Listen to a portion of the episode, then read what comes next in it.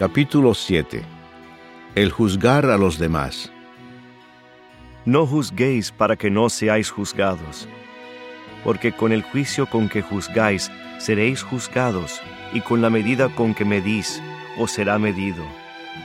¿Y por qué miras la paja que está en el ojo de tu hermano, y no echas de ver la viga que está en tu propio ojo?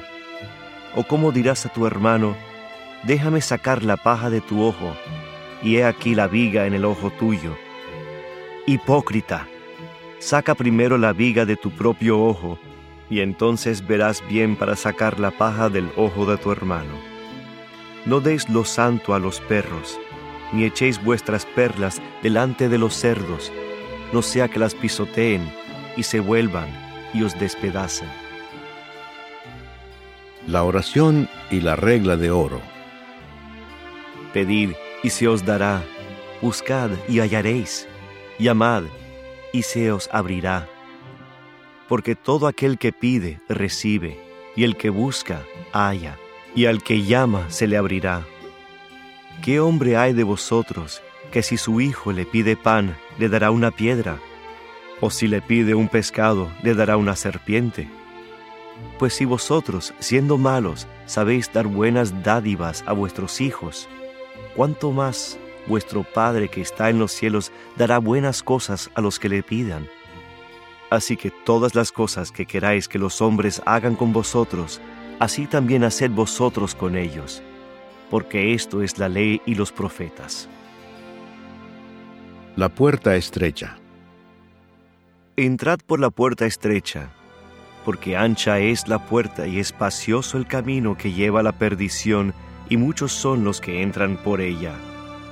Porque estrecha es la puerta y angosto el camino que lleva a la vida, y pocos son los que la hallan. Por sus frutos los conoceréis guardaos de los falsos profetas que vienen a vosotros con vestidos de ovejas, pero por dentro son lobos rapaces. Por sus frutos los conoceréis. ¿Acaso se recogen uvas de los espinos o higos de los abrojos?